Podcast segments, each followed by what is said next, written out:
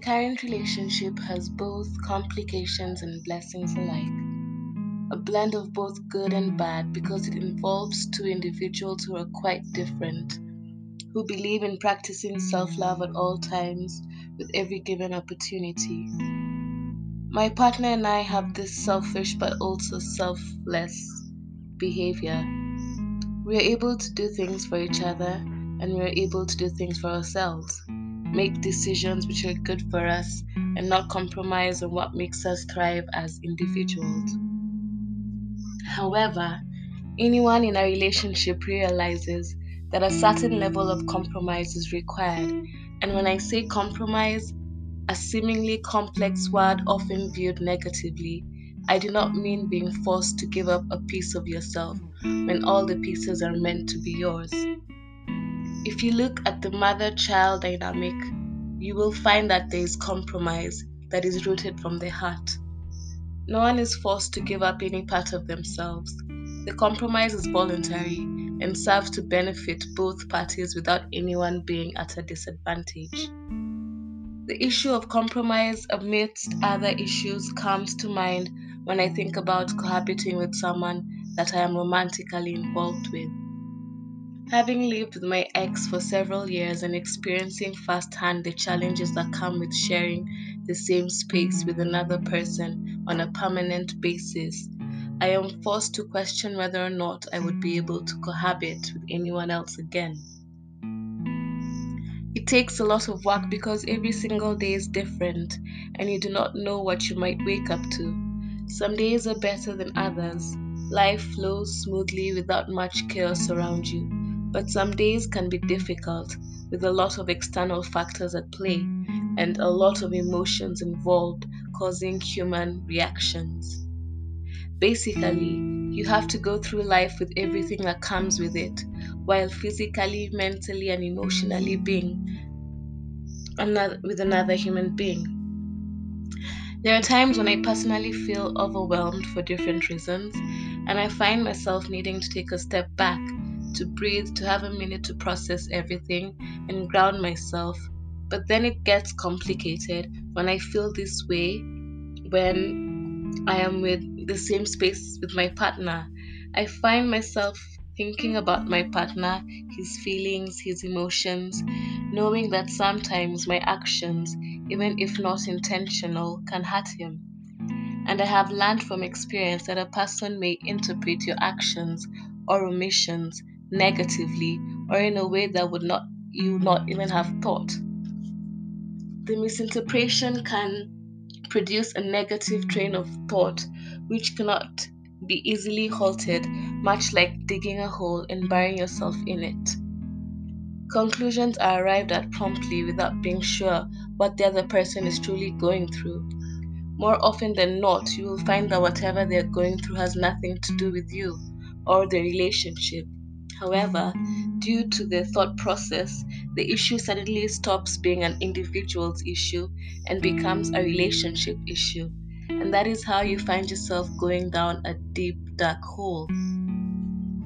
Having said that, I must say that the idea of living with a partner on a permanent basis is absolutely daunting. Do not get me wrong, my love for him goes beyond words as he is the one who awakens me spiritually, emotionally, physically, and mentally.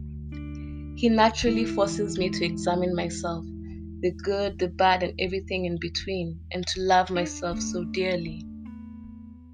My love for him is complete, absolute, intentional, unintentional, unconditional, and also conditional when I fall short of embracing my divinity.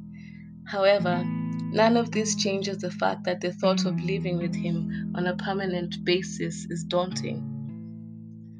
Past and present experiences, coupled with our many differences, have made it hard for me to imagine how we would be able to live together harmoniously. I often contemplate what kind of system would have to put in place to ensure that we kept the good vibes going. Would we have to get separate rooms? Or a house with a lot of space to ensure that we both got the alone time that we both crave quite often. But this does not seem to be a solution because at the end of the day, regardless of what is going on, we would have to interact and function with each other in one way or another. When you're cohabiting, you would find, well, at least I usually find, that our emotions get intertwined. My emotions are his and his emotions are mine, which can be utterly confusing because it is hard to know what energy is his and which is mine. It really is not the same as living by yourself, where all your thoughts, emotions, and feelings are entirely yours. This inadvertently makes me very conscious when I'm with my partner. I'm very aware of my thoughts and emotions as I want to be 100% responsible for myself. I become very observant of him. I notice when he frowns. I pick up on any mood changes, which help me gauge which emotions are mine and which are his selfishly, unwillingly to take on that which is not mine, but in the same way being there to support the other person. I am very considerate when I'm with him, choosing to heal rather than hurt both me and him. All this awareness sometimes makes me apprehensive instead of feeling empowered like I should, especially given the kind of relationship that we have where telepathy is actually a thing. Have you had an experience where you have not spoken out loud, but the person in front of you has completely understood your every thought? Well, I have. I look into his eyes and I say something in my head, and he immediately acknowledges my form of communication with him through his expressions and gestures. For example, I may t- tell myself that I love him, and in that very moment, his face lights up he begins to smile, and if he was holding me, he would hold me just a bit tighter.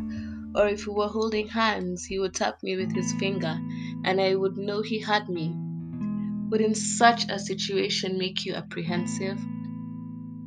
I put pressure on myself to think the right thoughts when I'm with him, to appreciate every single moment we have together, because I know how it feels to be without him, and yet want to be with him so badly, but this is not the only reason. I snap back myself back into gratitude when I fall off the railroad because I quite honestly would rather be happy with him than be anything else.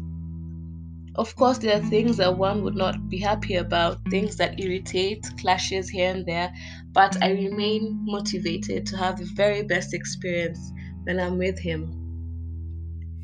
As I say this, I do realize that there's been a lot of growth in our process. We are growing individually and together, even when we're not together physically. We are heading in the direction we are meant to head in, whatever that may be, even if that may be successfully cohabiting. The key factors are gratitude, bliss, joy, peace, faith, hope, and detachment from the outcome in the pursuit of unconditional love.